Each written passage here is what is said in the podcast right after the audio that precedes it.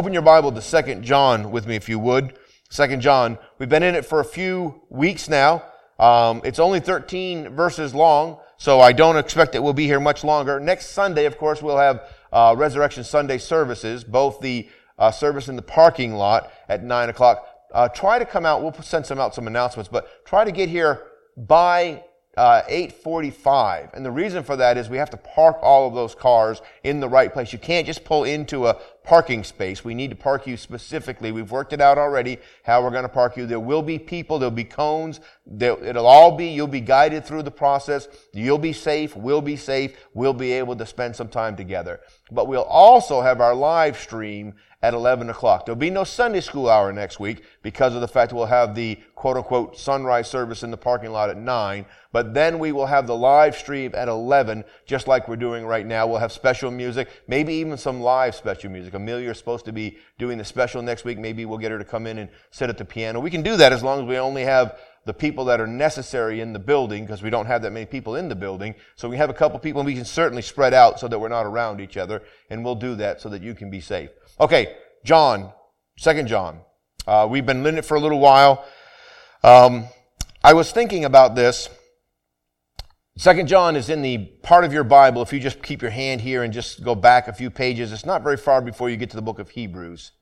And uh, I'm not going to take a long time to go through all of this, but for some of you, it's probably good right now to be reminded that what we're looking at in Second John is a section of your Bible that is often called the general epistles. In other words, it was written to the public at large. But most of us have come to realize, even been taught, that what we're looking at are the reality epistles. And so what, what I mean by that is this. What do you really have? What do you really have? In what we're seeing here in 2 John, God is making promise of what the normal Christian life is meant to be. But the foundation the root of the normal Christian life is in Hebrews. All of the pictures, all of the images, all of the types of Christ in the Old Testament were important because they were pointing to the Christ that was coming. But in, in, the Sunday school class that John just did, which if you're not watching the Sunday school class, you should be watching the Sunday school class. In fact, I find that the Sunday school class, by God's providence, almost every week prepares for the, for the morning service. There's so many things that John made reference to this morning that if you heard those, your heart will be better prepared for the message that I'm getting ready to preach right now. Hebrews makes it very clear that it's all about the Lord Jesus Christ as a person, the true living Christ. It's not about the types. It's not about the images in the Old Testament. They were all significant, but their only significance is that they pointed to the one who is the Christ. Jesus of Nazareth, who is the Christ. And then all of the book of Hebrews is that Christ is better because Christ is the reality of all of the things we see pictured in our Old Testament. And, and we see at the end of the book of Hebrews, and I'm just going to read this. It starts in verse 20 of chapter 13. Now the God of peace, that brought again from the dead our Lord Jesus, that great shepherd of the sheep, through the blood of the everlasting covenant, make you perfect in every good work to do his will, working in you that which is well pleasing in his sight, through Jesus Christ, to whom be glory forever and ever. Amen. So, what you see here at the end of Hebrews is the reality of our Lord Jesus Christ as our individual great high priest is meant to change your life forever. That's what we see in the book of Hebrews. What we see is a great high priest pouring out a whole new quality of life through the Holy Spirit into your heart, into your mind, into your life. What a tremendous truth this is. When you turn the page and get to Hebrew, uh, excuse me, the book of James, what God says is now that whole new quality of life, I want it in your everyday life. That whole new quality of life is available to you in every aspect of every day. Monday should not be different than Sunday. Sunday we come and typically we come and we assemble and we're around each other and it's encouraging and it's a blessing and then we get up Monday morning and we have the quote unquote real week that we have to face. Well, the real week that, that we have to face is this, what God wants for us in our lives. And He wants us to know that the Lord Jesus Christ, that God is working in you all week long by His power. I'm not going to go through every single one of these books. There is a central message, a, an escalating promise, if you would. After God tells us in the book of James, in your everyday life, I want you to have this whole new quality of life. Starting in 1 Peter, he starts talking about specific details about how that's going to work out. And that brings us ultimately to the study that we're in right now. Now we're going to look at 3 John after this, and then we're going to look at Jude. And so you will be able to see what it is that God means by you having this whole new quality of life, by Christ pouring out a whole new quality of life through the Holy Spirit in your everyday life and the specific details, one book at a time, and it's tremendous. It's truly wonderful when you realize how great the normal Christian life that God intends for you to have is. And we're seeing that now in 2 John. Now, in 2 John, there's a simple outline. I'm going to give you the simple outline because we're going to get to every part of it this week except for the very end. In verses 1 through 4, the simple outline is truth and love. In verses 5 and 6, it's commandment and love. In verses 7 through 11, it's doctrine and deceivers. And then in verses 12 and 13, it's trust and joy. And we'll see these things together today uh, really, we're going to be looking toward the end of verses 7 through 11, doctrine and deceivers, because that's where we are in the study. We've already looked at verses 1 through 4 ex- exclusively and extensively, and then verses 5 and 6, and we began looking at 7 through 11 last week. I do want to give a little bit of rehearsal because I do want you to see it in its context uh, together this morning. Go to verses 1 through 4, and I'm going to read it. The elder unto the elect lady and her children, whom I love in the truth. And not only I, but also all they that have known the truth, for the truth's sake, which dwelleth in us and shall be with us forever. Grace be with you. Mercy and peace from God the Father and from the Lord Jesus Christ, the Son of the Father, in truth and love. I greatly rejoiced that I found of thy children walking in truth as we have received a commandment from the Father. What I want you to recognize is as we're looking at this passage, I want you to notice how the truth and the love are so prominent in what we're looking at. Truth and love go together. I don't know how to say this well. I really don't know how to say this well. When I was a baby Christian, love was the most important part of Christianity to me. As I began to mature, somehow I think I thought that truth was more important than love. And truth is vitally important. But if I have real truth, it will cause me to have the love that God wants me to have. In other words, and we're going to see this, we're going to look at this again this morning. If I don't have love, I do not have the truth. You can fight and argue and fuss and prove your quote unquote point from your Bible. The Pharisees were great at it. But what they didn't have was love. And if you're really a new creature, then the thing that gives you the greatest joy is how great the Lord Jesus Himself is. And you will become overwhelmed with His love. And it will cause you to be conformed to His image. And you yourself will become a child of love. One rejoicing and resting and entering into His love for you and realizing that because of that, you will find yourself loving all of those around you and wanting to help them and meet the needs of their hearts and lives. If you turn to Ephesians just for a moment, Ephesians chapter 5, just turn there with me if you would. I just want to show you one passage, Ephesians chapter 5, beginning in verse 2. I'm going to read verses uh, 2 through 8. Notice what it says here. And walk in love, as Christ also hath loved us, and hath given himself for us an offering and a sacrifice to God for a sweet smelling savor. Now, notice what he's done. Christ has sacrificed himself. He has offered himself to us, to God on our behalf. What God wants in our lives, um, you cannot really love someone just by saying you love them because love is an action. If there are no actions in your life that demonstrate love, then you're not really being honest when you say that you love. And, we will see this uh, again this morning. So walk in love as Christ also hath loved us. Wow, what a high calling. I'm to walk in love as Christ loved and hath given himself. Notice the giving. Walk in love like Christ, giving, sacrificing to God for a sweet smelling savor. But this is what shouldn't be in our life fornication and uncleanness or covetousness. Let it not be once named among you as becometh saints. Neither filthiness, nor foolish talking, nor jesting, which are not convenient, but rather giving of thanks.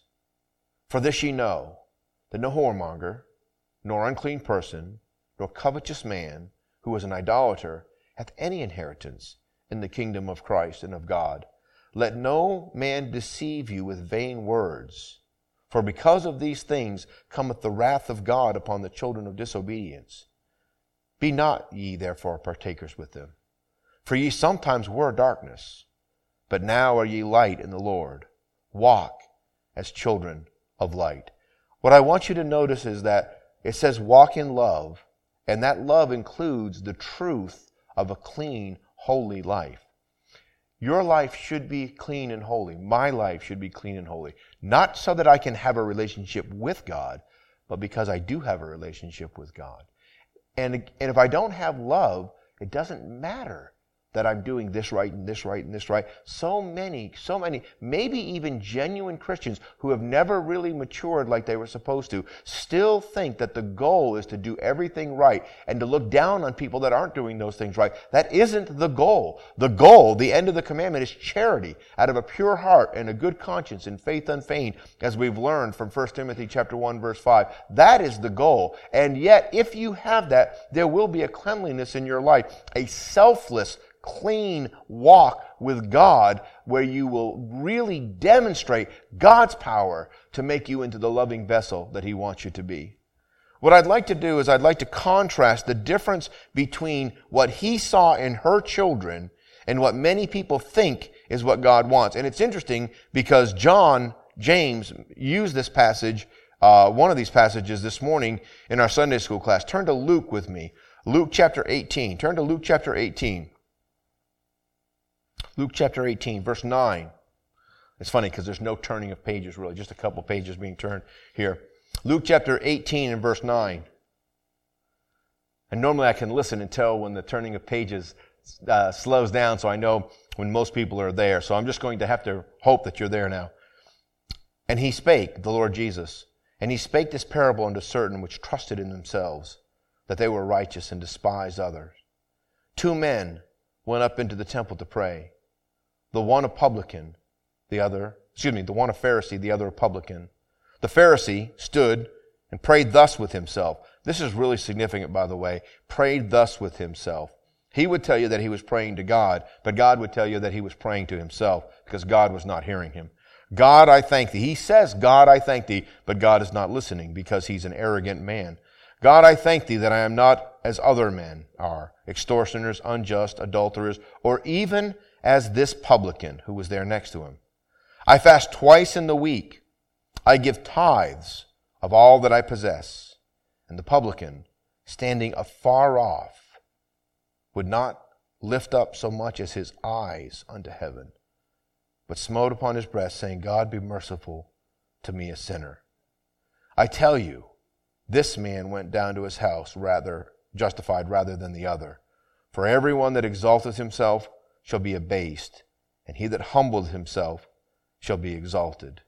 Now I want you to notice, we all recognize this passage, but oh, how important it is in our life as a Christian to recognize that if there's any good in my life at all, I didn't do it. I have never done anything good in my own strength.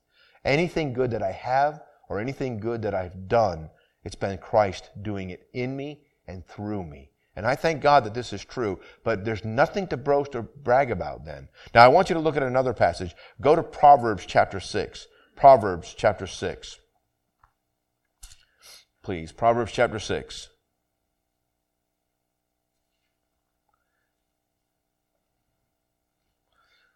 When you get there, look at verse 16. Proverbs chapter 6. I don't know why this stood out to me again this morning as I was going. It's not in my notes. That's why it took me a second to find it myself. It's not in my notes. Uh, but it came to my heart this morning as I was going over these things. The difference between uh, the truth and love. The truth is important. The truth is important. But notice what God hates. 16. These things, these, these six things that the Lord hate. Yea, seven are an abomination unto him. A proud look, a lying tongue, and hands that shed innocent blood. A heart that devises wicked imaginations, feet that be swift in running to mischief, a false witness that speaketh lies, and he that soweth discord among the brethren. Now, what I want you to notice is this is a pretty ugly list, but number one is a proud look. Number, number seven, by the way, is he that soweth discord among the brethren, which follows a false witness that speaketh lies. And what I've come to realize is this whenever we feel superior to others, one, we're guilty of a proud look. Two, we're willing to talk to others in such a way as to get votes for what we think we're better than others about. And what we do when we do that is we have to misrepresent others in order to make ourselves look good, and so we're lying. And then we're also sowing seeds of discord among the brethren because what we're trying to do is to get people on quote unquote our side in this.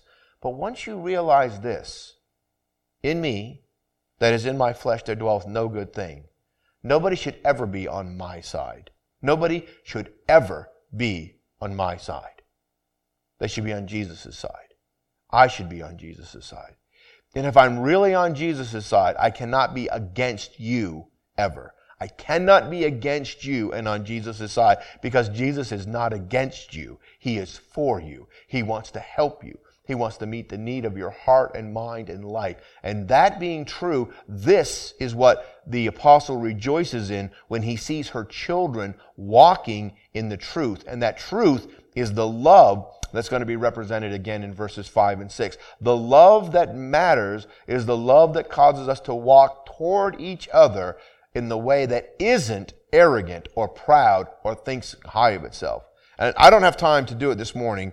Uh, the other passage that came to my mind is 1 Corinthians 13. We've already looked at it. I do want you to go to 1 Corinthians 13 though. I'm going to turn there right now. I'm not going to, we're not going to study it, but I want you to go to 1 Corinthians 13. I want you to mark this in your mind and come back to it later. I want you to look at this every single day and say, is this really what I have? This is the love that God wants us to have. All of the giftedness. Chapters 12 and 14 are talking fully about the giftedness of service. Being able to be gifted by God for service. What that meant then, what it means now. What God is capable of doing in our hearts as He gives gifts to men so that we can minister to each other. And yet the point that He's going to make is this. No matter how gifted you are, if you don't have 1 Corinthians 13 love, your giftedness is of no value to anybody, not even to you. And God wants us to understand that. So now, with that in mind, turn back to 2 John. Second John chapter uh, 1, well, it's only one chapter, verse 4, I greatly, I rejoice greatly that I found of thy children walking in truth, as we have received a commandment from the Father. Now I beseech thee, lady, not as though I wrote a new commandment unto thee, but that which ye have heard from the beginning, that we love one another. And this is love, that we walk after his commandments. This is the commandment, that ye, that as ye heard from the beginning, ye should walk in it. Now, here's this is the wonderful truth. The gospel is actually simple.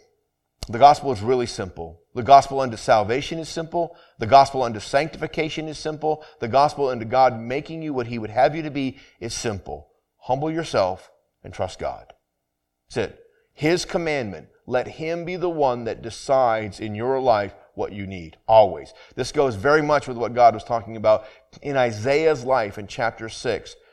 All Isaiah had to say was this Woe is me. Woe is me. You're holy, I'm not holy. God said, It's okay, I can make you holy. I can touch you and make you holy.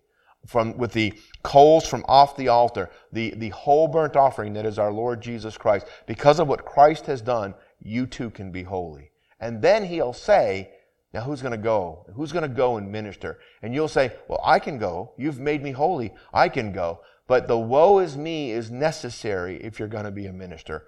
It's always going to be necessary. Not woe is me at the beginning of ministry. Woe is me every single day. Woe is me, but great is Jesus. I am not, but He is. If you think that you are improving in yourself and of yourself, and therefore you are worthy to talk to people because of something that's happened in your life, you're not worthy. Jesus is worthy.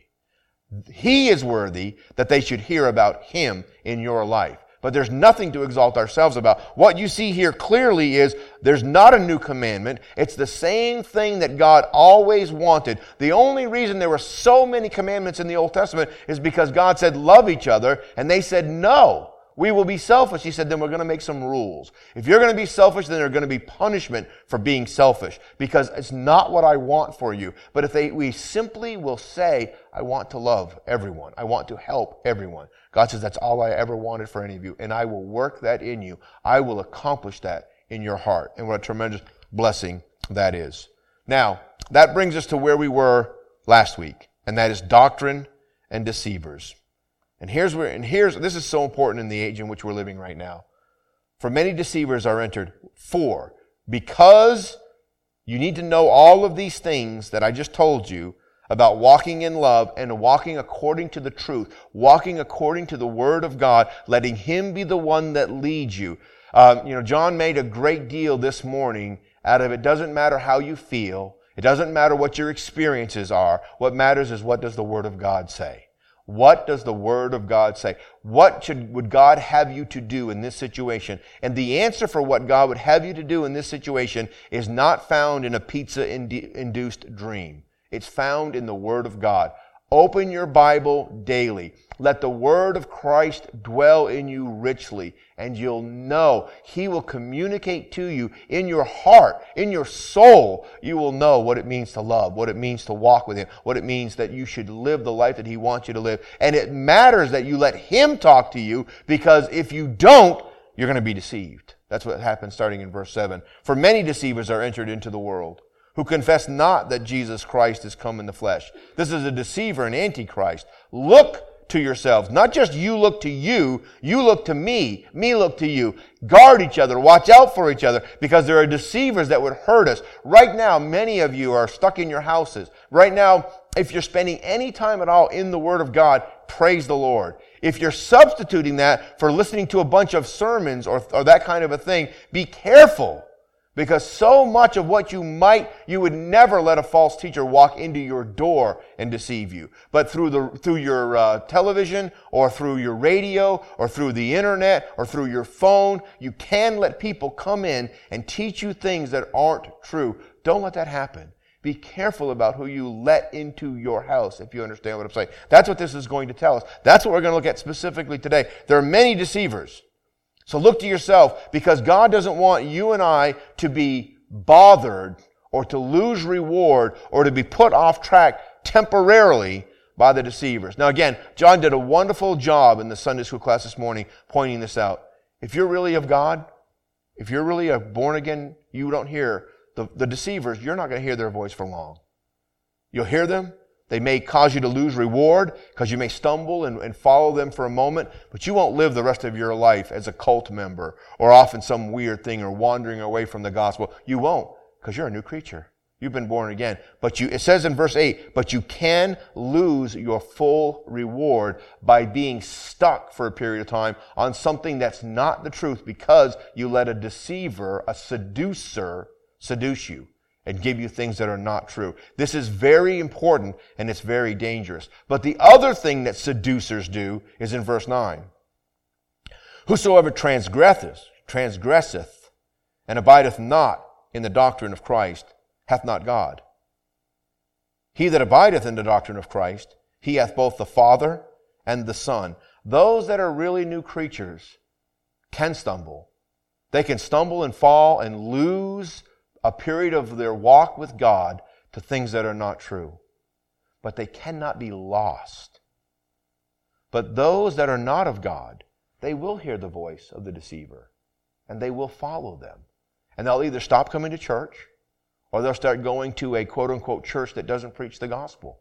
They'll start going to a place of assembly where people do weird and odd and strange things in the name of Jesus, where love is not the point, where the Word of God is not the emphasis, where Christ is not exalted, but people are exalted. The people that are coming are exalted. And knowledge is, is, is exalted instead of Christ being exalted. And love is not the goal, and love is not the answer, but something else. And we've all been around those people. But God does not want us to be those people. He wants to rescue us from that. But you see here two different One who lose reward because of false teachers and others who are lost because of false teaching. But verse 10, which is what we're picking up this morning, verse 10 brings out a completely different group. And these are the deceivers themselves. The deceivers themselves, they were not content with just hearing things that made them happy. Not content just hearing things that tickled their ears and made them puffed up and made them proud. No, they've become champions of those things. And now they become preachers and teachers of it. They're, they are the Jehovah's Witnesses and the Mormons that have these things that are not the gospel of Jesus Christ. And many others like them who would bring things into your life that would cause you to be confused. They are things that are not biblical. They are things that are focused on just a couple of passages in your Bible and make it as if those are the point instead of the whole Bible Bible from cover to cover, which is Christ from cover to cover. That's what God wants for all of us. Notice what it says in verse 10. If there be any that come unto you and bring not this doctrine. What's the what doctrine? The doctrine of Christ, as from verse 9. You can go back up and look at it. You can underline it. The doctrine of Christ. If anybody comes to you and is not Christ centered in their doctrine, receive him not into your house. Neither bid him Godspeed. Now, I want to say just a couple things. One, I want to focus to the any if there come any unto you. False teachers are not your friends. These who teach these things that are not biblically true about Jesus Christ are not to be welcome. You may have people who you, you might even be related to someone who is a preacher, a false, a, a deceiving, a deceitful, a seductive preacher. They're not to be in your house. They're not welcomed. You say that's harsh. It's not harsh what they're doing is deadly dangerous, not just to them, but to me. It's one thing to be deceived. It's another thing to be a deceiver. You know, many years ago, I realized that those that went around in my neighborhood, that basically typically the Jehovah's Witnesses, that I would not meet them at my house. I would meet them in my yard. And now, as far as I know, they don't even go down my street anymore. And I would meet them and refute them, not to be arrogant, not to be proud, not to prove that I was superior. I would say to them, you need to turn away from this doctrine. Now remember, they typically travel in a group, a couple of people at least. One of them is fully, fully committed to this. The other is just learning. And the one that is just learning, I would like the one that's being deceived. It is my desire to turn them away from this deception and cause them to understand, no, no, just trust Christ fully. Jesus is all God. He's all God. He is all man and he's all God and he can be your savior and that's enough. That's what we want for them. Do you understand? And God says, don't let them in. Don't even bid them Godspeed. Don't even say, hi, how are you doing? And here's the, here's the difficulty. And we'll see this. If they don't bring this doctrine, they're not allowed in. And they're not only not allowed in, it says in verse 11, for he that biddeth him Godspeed is partaker of his evil deeds. You say, how is that true? How is it true that if I just am polite and let them come in and give them a cup of coffee and then tell them that I disagree with them and send them on their way? So here's what happened. They come into their, into your house and then somebody, they go down to the next house and they say, oh, I was just talking to John James, your neighbor. Now, now they have your approval. They use your name. They don't say, they don't say, oh, and he doesn't agree with me. Why, why don't they say that? Because they're deceivers. They're seductive. So it has to be clear to everyone, I don't agree with them. You don't have to throw rocks at them. You don't have to be vicious. You just don't salute them. You just don't bid them Godspeed. You just don't say, may God be with you. I disagree with you. God can't be with them. What they're doing is wrong. And God wants us to understand that. Please be careful what you allow into your house, both in actual people and more importantly today, what sources you let come into your house to, to be in front of your family and your children. Now, I want to point out one thing before we're done. This is not to be understood as those who are deceived. There's a difference here between, notice, notice, notice this in uh, verse 10. If there come any unto you and bring not this doctrine. So if false teachers enter into your house, not people who you know and love that are deceived, and confused. Let me read what I wrote. This is not to be misunderstood to mean that those who are deceived. You may have family members that are confused or deceived. You may have neighbors, neighbors that are victims of false teachers or coworkers that have been led astray. This passage is not referring to them. In fact, we are, to, we are to try to rescue these people. Do you understand? There's a difference between helping those who are caught up in false teaching and, and, and accepting those that are giving the false teaching. There's a big difference between those things. If someone is going to stay in false teaching, then they're going to stay in false teaching. But only when they become a teacher of it does, do, does God say, have no more, have nothing to do with them anymore. If they bring not the doctrine of Christ, if your friend that you've been trying to rescue starts coming into your house and saying, no, I don't want to listen to you anymore. You listen to me now. Say, no, no, you got to go now. It's not the same thing anymore. I want to rescue you and let you know that Jesus is who he says he is. This is not being mean spirited. This is not, again, the whole point of this is to love everyone. And yet somehow the false teacher, not only are we not to embrace them, we are to not even say, may you have a good day. No, no, please go away.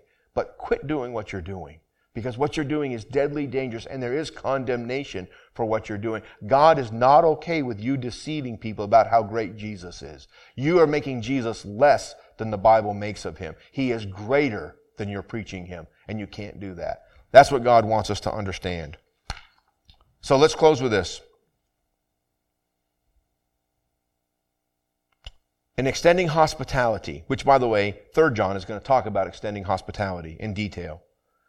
By the way, extending hospitality to a godly preacher or teacher. Now, notice it says in verse 11, if you bid him Godspeed, you are a partaker of his evil deeds. You might want to underline that. Partaker of his evil deeds. Do you want to be a partaker of a false teacher? Do you want to be a partaker of their evil deeds? And the answer is, no, I don't want to do that. No. And, and God says, no, you don't want to do that. But here's what God does tell you. And here, look at it with me. Turn to Matthew chapter 10. This is where we're going to close for today. Matthew chapter 10, verse 41. Turn there and we'll be done. Matthew chapter 10, verse 41. It says, He that receiveth a prophet in the name of a prophet shall receive a prophet's reward. And he that receiveth a righteous man in the name of a righteous man shall receive a righteous man's reward. This is a tremendous truth. In the same way that you're not supposed to have false teachers into your house, you should have godly teachers into your house. It's one of the reasons why we say when the missionaries are here, take them to lunch or have them to your house. And this is a wonderful truth. Look what it says. If you receive a prophet, if you receive a godly person, you get their reward. That's amazing. You do not want to be a partaker of a false teacher's evil deeds. No, I do not. But I do want to be a partaker of those that preach the real gospel. I do want to extend hospitality to them. I do want to pour love out upon them. I do want their reward. What a wonderful thing. I take them to lunch, I get their reward. Yes. And, and you say, how can God give me their reward when they've earned the reward by saying yes to God? So have you said yes to God. And God has more than enough reward to give out. God is content for every one of us. This is where faith promise comes in. I'm almost done, but I want to hit this again please give your tithes and faith promise. If you've been with us this time, if you're still paying attention to this sermon and you're still here, if you have a job, be thankful for that job. Give your tithes. The church needs it. Give faith promise. The missionaries need it. If you want to give a little extra now to faith promise, give that because we need to be able to send the checks out to the missionaries. They need those funds. The churches are being impacted by people being impacted by their employment and the missionaries are going to suffer. We want to help them. By you giving and, and meeting their need, you get to share in their reward. And that's not just a nice saying, that's the truth. By us being partaker of what they're doing, by praying for them and extending um, um, uh, fellowship to them, and by extending hospitality to them, and by giving to them, we are able to share in what God is doing in their life. It is wonderful what God is showing us here in 2 John. He says, I promise you'll be able to discern between deceivers and the truth. Just walk with the Lord Jesus. Just assemble with godly people, and you'll know, and God will make the change in your life. Thank you for joining us. Father, thank you for giving us this opportunity to be together this morning. Lord, meet the needs of our hearts. Bless us, Lord, as we continue to walk with you. In Jesus' name, amen.